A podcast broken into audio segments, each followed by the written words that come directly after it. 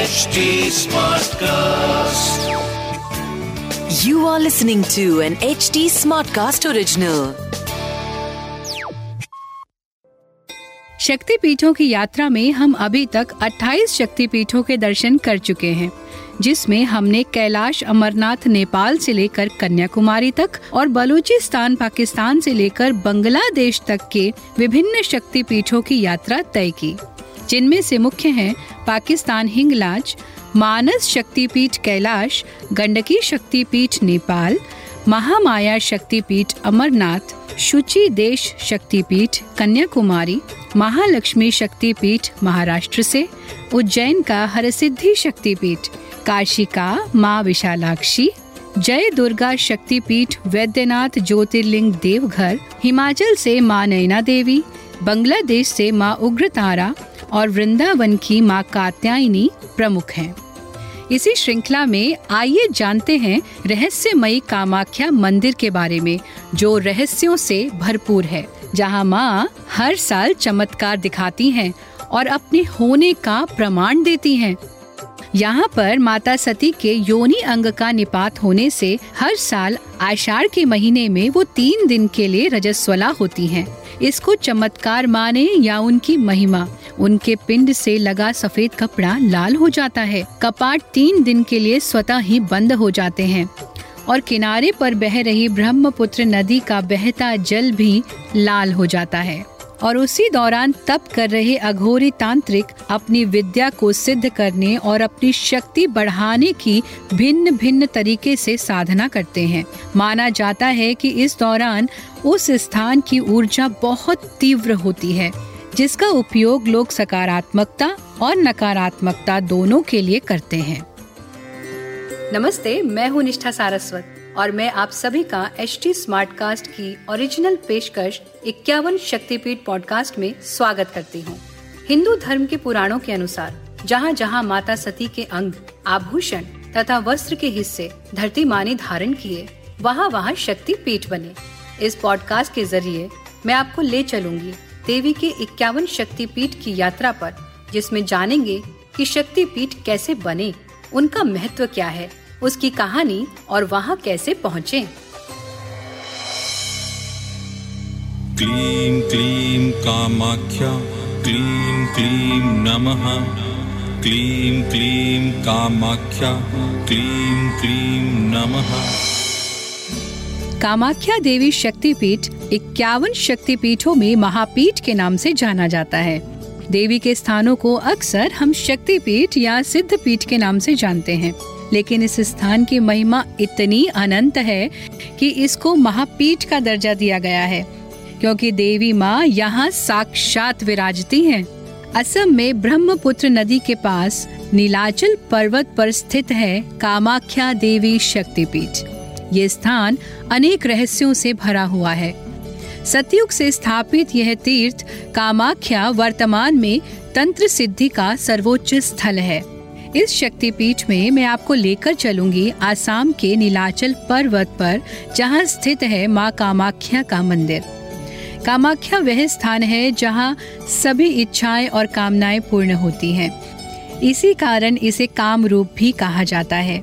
यहां देवी मां अपनी 64 योगिनियों और 10 महाविद्याओं के साथ प्रत्यक्ष रूप में स्थापित हैं। ये स्थान ब्रह्मा, विष्णु और महेश यानी शिव का आश्रय है। इस शक्तिपीठ की अधिष्ठात्री देवी भैरवी हैं, जिन्हें कामाख्या देवी या नीला पार्वती के नाम से भी बुलाया जाता है। यहाँ भगवान शिव भैरव उमानंद के रूप में स्थापित हैं।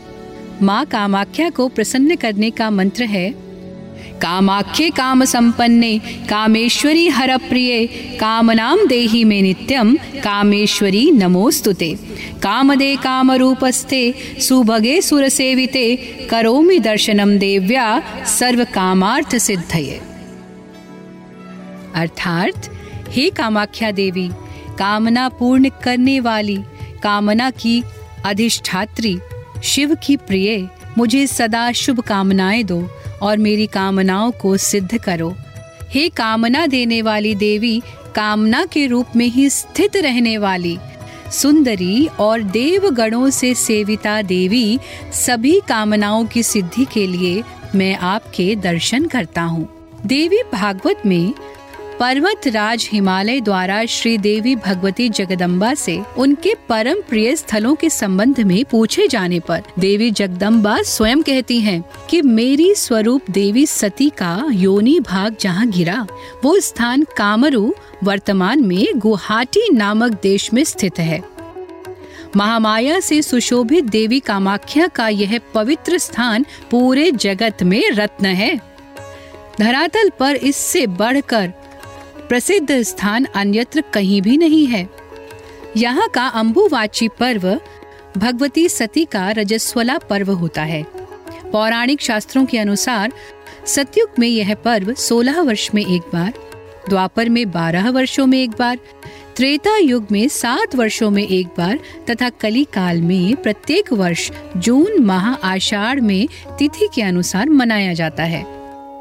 ये एक प्रचलित धारणा है कि देवी कामाख्या मासिक धर्म के चक्र से 3 दिनों के लिए गुजरती हैं, जिसके कारण यहाँ की संपूर्ण भूमि देवीमय हो जाती है। यही कारण है कि कामाख्या योनि मंडल नामक इस पावन स्थल को सभी पवित्र स्थलों में सर्वश्रेष्ठ बताया गया है। उन्हीं 3 दिनों के लिए यहाँ पर अम्बुबाची मेला लगता है, जिसके बारे में विस्तार से मैं आपको आगे बताऊंगी। कामाख्या मंदिर, ये मंदिर 3 हिस्सों में बना हुआ है। पहला हिस्सा सबसे बड़ा है, इसमें हर व्यक्ति को जाने की अनुमति नहीं है। वहीं दूसरे हिस्से में माता का गर्भगृह है। माता का गर्भगृह एक प्राकृतिक गुफा है। दूसरे प्रवेश द्वार से प्रवेश करने के बाद कुछ सीढ़ियां नीचे उतरकर यह गर्भगृह आता है। ये बिल्कुल अंधेरी जगह है जहाँ कोई लाइट नहीं है। यहाँ अखंड ज्योति जलती रहती है। ये गर्भगृह सिर्फ दियों से ही प्रकाशित होता है। यहाँ से संपूर्ण संसार की सृष्टि हुई है, क्योंकि देवी माँ ही समस्त संसार की जननी है। कितना अद्भुत है ये स्थान! सोचिए, ये वो स्थान है जहाँ से संपूर्ण संसार की सृष्टि हुई है। इस स्थान पर देवी की कोई प्रतिमा नहीं है। इस तीर्थ स्थल के मंदिर में शक्ति की पूजा योनि रूप में ही होती है। सतयुग में माँ की योनि यहाँ आकर गिरी और वो पिंड रूप में परिवर्तित हो गई। ये योनि के आकार का ही शिलाखंड है। ये रक्त वर्ण की साड़ी, फूल और सिंदूर से ढका रहता है। ये स्थान जीवित है। इस योनि पिंड से हर वक्त पानी निकलता रहता है, जिसका स्रोत किसी को नहीं पता। इस स्थान पर बड़े बड़े तांत्रिक साधु साधना करते पाए जाते हैं, जिन्हें अनेक मारक व वशीकरण मंत्रों की सिद्धि प्राप्त है। देवी के प्रसाद रूप में माँ के रक्त से भीगे वस्त्र पाने के लिए वो लालायित रहते हैं, क्योंकि इस स्थान से निकलने वाले जल और वस्त्र का प्रयोग अनेक तांत्रिक सिद्धियों में किया जाता है। ये गर्भगृह ऊर्जा का केंद्र है। मंदिर के प्रांगण में कई अन्य मंदिर भी हैं। बाहर नारियल चढ़ाने का स्थान और दिया जलाकर पूजा करने और उपासना करने का मंडप भी है। यहाँ कई साधक और तांत्रिक साधना करते मिलते हैं। इस मंदिर परिसर में आपको तंत्र विद्या से जुड़े सामान के अंश भी मिलेंगे, जो विद्या सिद्ध करने में महत्वपूर्ण है। इस स्थान के दर्शन मात्र से आपके सभी कष्ट, भूत प्रेत बाधा व वशीकरण समाप्त हो जाते हैं। कालिका पुराण के अनुसार नीलाचल पर्वत पर देवी का योनि मंडल गिरकर नील वर्ण का प्रस्तर यानी पत्थर का पिंड रूप हो गया। इस हेतु ये पर्वत नीलाचल के नाम से विख्यात है। उसी पिंड रूप योनि में कामाख्या देवी नित्य निवास करती हैं। देवी भागवत में वर्णन आता है कि नीलाचल पर्वत पर सभी देवता पर्वत रूप में अवस्थित हैं और उस पर्वत का भूभाग देवी का स्वरूप है। उसमें लिखा गया है कि पहले ये पर्वत बहुत ऊंचा था। महामाया के गुप्तांग का निपात होने से पर्वत डगमगाने लगा और पाताल में प्रवेश होने लगा। ये देख ब्रह्मा, विष्णु और शिव तीनों देवों ने पर्वत के एक एक श्रृंग यानी शिखर को धारण किया, फिर भी वो पाताल में ही समाने लगा। तब महामाया ने अपनी आकर्षण शक्ति द्वारा पर्वत को धारण किया। आज भी ये पर्वत श्रृंखला ब्रह्मा, विष्णु और शिव पर्वत के नाम से 3 चोटियों में विभाजित है। पूर्व में जहाँ भुवनेश्वरी महापीठ है जिसे ब्रह्म पर्वत, मध्य भाग में जहाँ महामाया का पीठ है उसे शिव पर्वत, और पश्चिम भाग में जो पर्वत है उसे विष्णु पर्वत अथवा वाराह पर्वत के नाम से जाना जाता है। वाराह पर्वत पर वाराही कुंड अभी भी दिखाई पड़ता है। कुब्जा तंत्र में कहा गया है कि यहाँ कामना के अनुरूप फल प्राप्त होता है, इसलिए ये कामरूप के नाम से प्रख्यात हुआ है। विशेषकर कलयुग में ये स्थान विशिष्ट रूप से जागृत है, इसी कारण इसे कामरूप कहा गया है। वहीं योगिनी तंत्र में वर्णन आता है कि कामरूप देश देवी क्षेत्र के नाम से भी तंत्रों और पुराणों में वर्णित है। इसके समान दूसरा कोई स्थान नहीं है। देवी माँ और जगहों पर दुर्लभ हैं, किंतु कामरूप में वो घर घर में निवास करती हैं। ब्रह्म वैवर्त पुराण के अनुसार रतिपति कामदेव शिव की क्रोधाग्नि से यहीं भस्माभिभूत हुए और पुनः उन्हीं की कृपा से उन्होंने अपना पूर्व स्वरूप पाया भी यहीं प्राप्त किया। इसीलिए इस देश का नाम कामरूप पड़ा। इसकी कथा ब्रह्म वैवर्त पुराण श्री कृष्ण जन्मखंड में वर्णित है। शिव पार्वती के विवाह के समय काम पत्नी देवी रति भी विवाह स्थल में उपस्थित होकर अपने पति को पुनः प्राप्त करने के लिए एकाग्र चित्त से महादेव और माता की वंदना करने लगी। विष्णु आदि सभी देवताओं और देवियों ने भी कामदेव को पुनः जीवित करने के लिए शिव से प्रार्थना की। तब भगवान शिव और माँ पार्वती की प्रेममयी दृष्टि के प्रभाव से कामदेव पुनः उनके भस्म से शरीर रूप में प्रकट हुए, परंतु कामदेव को पहले का सा स्वरूप प्राप्त न होने के कारण पति और पत्नी दोनों पुनः महादेव से निवेदन करने लगे।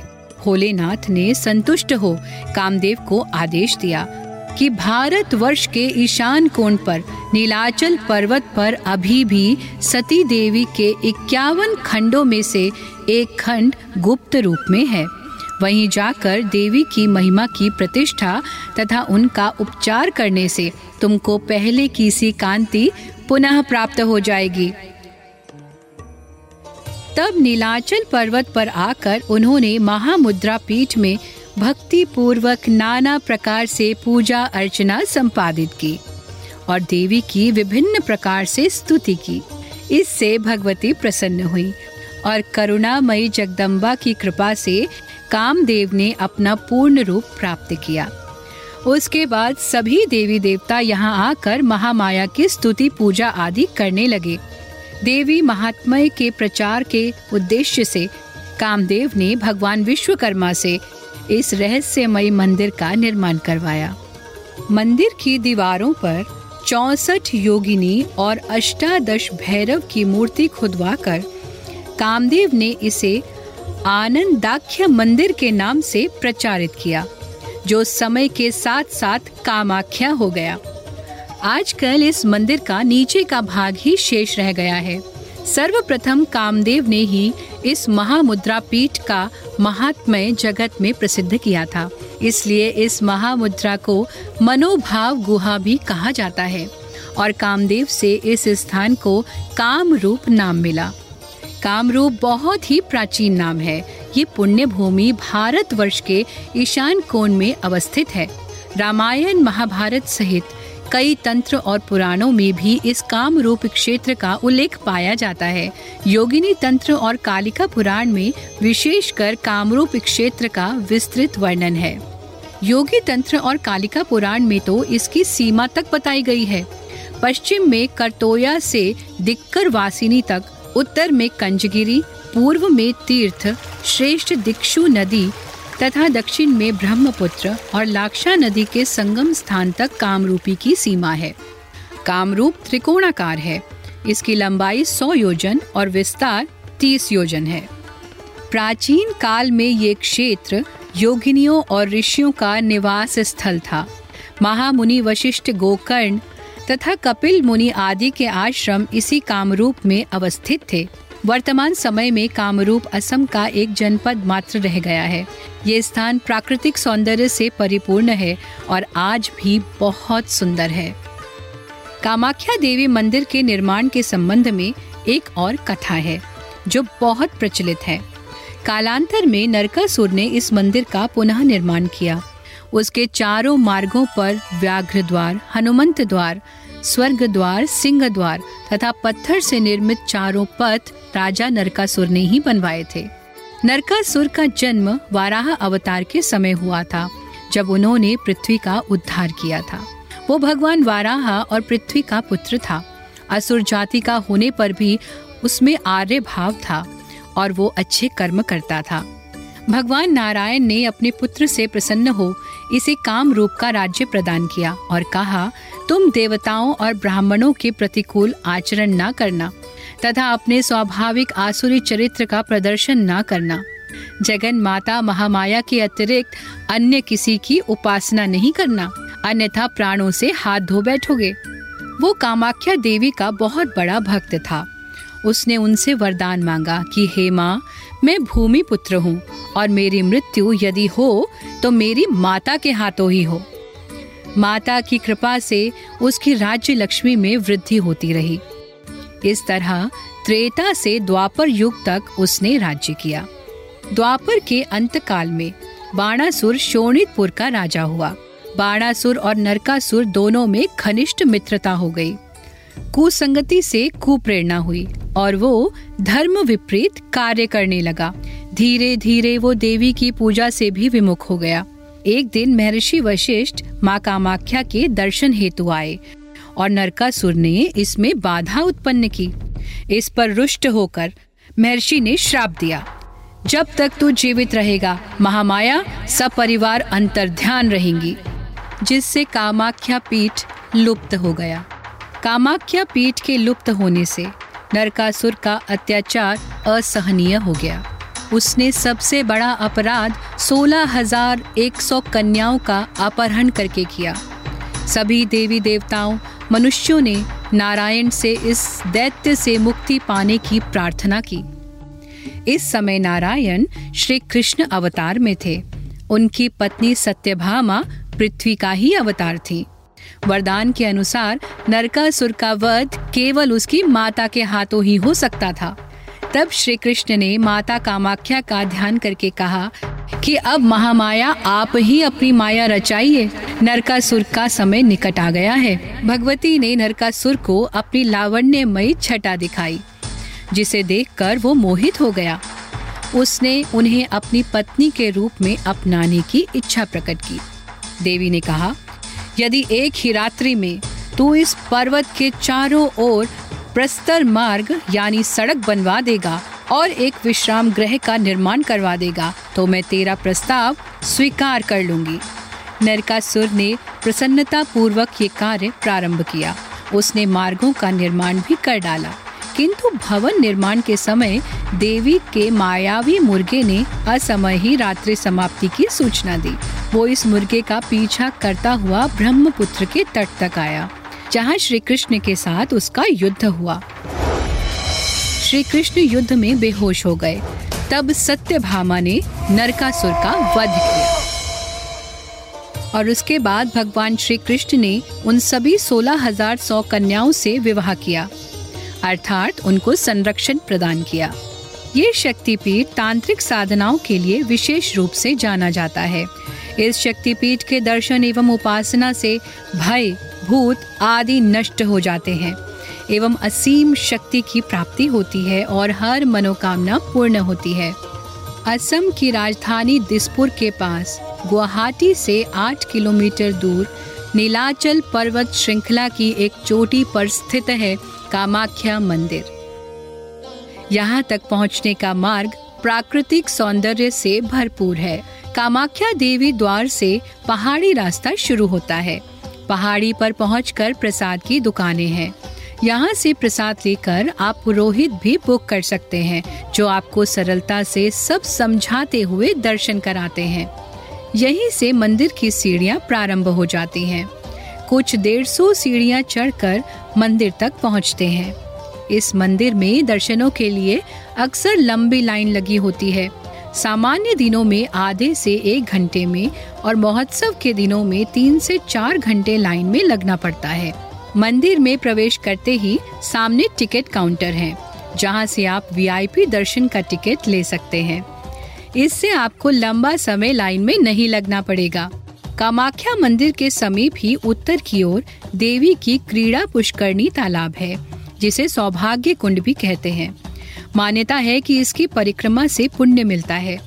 यात्री इस कुंड में स्नान के बाद श्री गणेश जी के दर्शन करते हैं। मंदिर के सामने 12 स्तंभों के मध्य स्थल में देवी की मूर्ति दिखती है। इसे हर गौरी मूर्ति या भोग मूर्ति कहते हैं। इसके उत्तर में वृषवाहन, पंचवक्त्र, 10 भुज कामेश्वर महादेव हैं। दक्षिण में 12 भुजी सिंह वाहिनी तथा 18 लोचना कमलासना देवी कामेश्वरी विराजती हैं।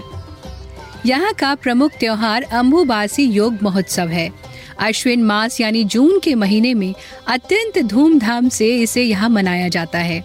ये उत्सव 5 दिनों तक चलता है। तब यहाँ इतने भक्त माता का आशीर्वाद पाने के लिए आते हैं कि लाइन में 3 से 5 घंटों तक खड़ा रहना पड़ता है। अम्बुबाची शब्द अम्बु और बाची 2 शब्दों से मिलकर बना हुआ है, जिसमें अम्बु का अर्थ है पानी और बाची का अर्थ है उत्फूलन। ये शब्द स्त्रियों की शक्ति और जन्म क्षमता को दर्शाता है। प्रतिवर्ष जब माँ कामाख्या ऋतुमती रहती है, तब यहाँ मेला लगता है। अम्बुबाची योग पर्व के दौरान माँ भगवती के गर्भगृह के कपाट स्वतः ही बंद हो जाते हैं और उनके दर्शन भी निषेध हो जाते हैं। 3 दिनों के उपरांत माँ भगवती की रजस्वला समाप्ति पर उनकी विशेष पूजा एवं साधना की जाती है। 4थे दिन ब्रह्म मुहूर्त में देवी को स्नान करवाकर श्रृंगार के उपरांत ही मंदिर श्रद्धालुओं के दर्शनों के लिए खोला जाता है। भक्त पहले दिन कामेश्वरी देवी और कामेश्वर शिव के दर्शन करते हैं और तब गर्भगृह में महामुद्रा के दर्शन करते हैं। यहाँ पर भक्तों को प्रसाद रूप में एक गीला कपड़ा दिया जाता है, जिसे अम्बुबाची वस्त्र कहते हैं। कहते हैं कि देवी के रजस्वला होने से पूर्व गर्भगृह में स्थित महामुद्रा के आसपास सफेद वस्त्र बिछा दिए जाते हैं। 3 दिन बाद जब कपाट के पट खोले जाते हैं, तब ये वस्त्र माता के रज से रक्तवर्ण के हो जाते हैं। बाद में इसी वस्त्र को भक्तों में प्रसाद रूप में बांटा जाता है। मान्यता है कि इस वस्त्र को धारण करके उपासना करने से भक्त की समस्त मनोकामनाएं पूर्ण होती हैं। इस समय ब्रह्मपुत्र नदी का पानी भी 3 दिनों के लिए लाल हो जाता है। कामाख्या में अम्बुबाची पर्व के अलावा 2 उत्सव और भी मनाए जाते हैं, जिनमें से एक है देवध्वनि, जिसे देव धाबी कहते हैं। इनमें वाद्य यंत्रों के साथ नृत्य किया जाता है। पौष माह के कृष्ण पक्ष में पुष्य नक्षत्र में पुष्याभिषेक उत्सव मनाया जाता है, जिसमें कामेश्वर की चल मूर्ति को कामेश्वर मंदिर में प्रतिष्ठित किया जाता है।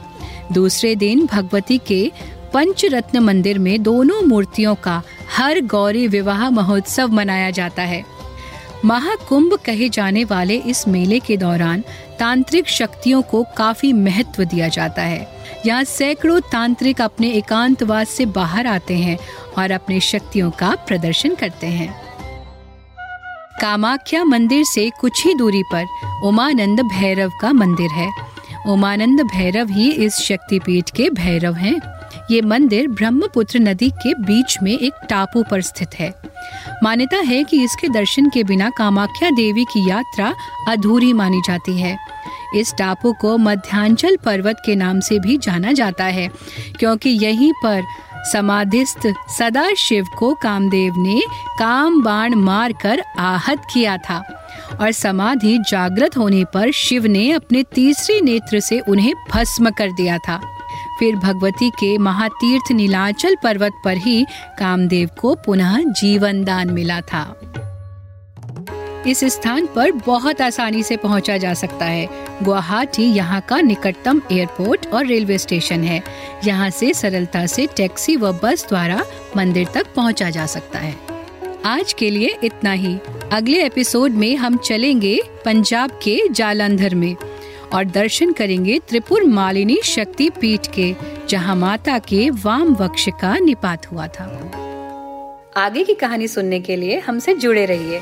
मैं हूँ निष्ठा सारस्वत और आप सुन रहे हैं 51 शक्तिपीठ। अगर आप कोई जानकारी या फीडबैक शेयर करना चाहते हैं तो आप मुझे कांटेक्ट कर सकते हैं मेरे सभी सोशल मीडिया हैंडल्स पर, Nishtha Saraswat on Facebook, Instagram और यूट्यूब पर। साथ ही आप HT Smartcast को भी फॉलो कर सकते हैं उनके सभी सोशल हैंडल्स पर, Instagram, Facebook, Twitter, LinkedIn, YouTube. और ऐसे पॉडकास्ट सुनने के लिए लॉग इन करें htsmartcast.com पर। This was an HT Smartcast original. HT Smartcast.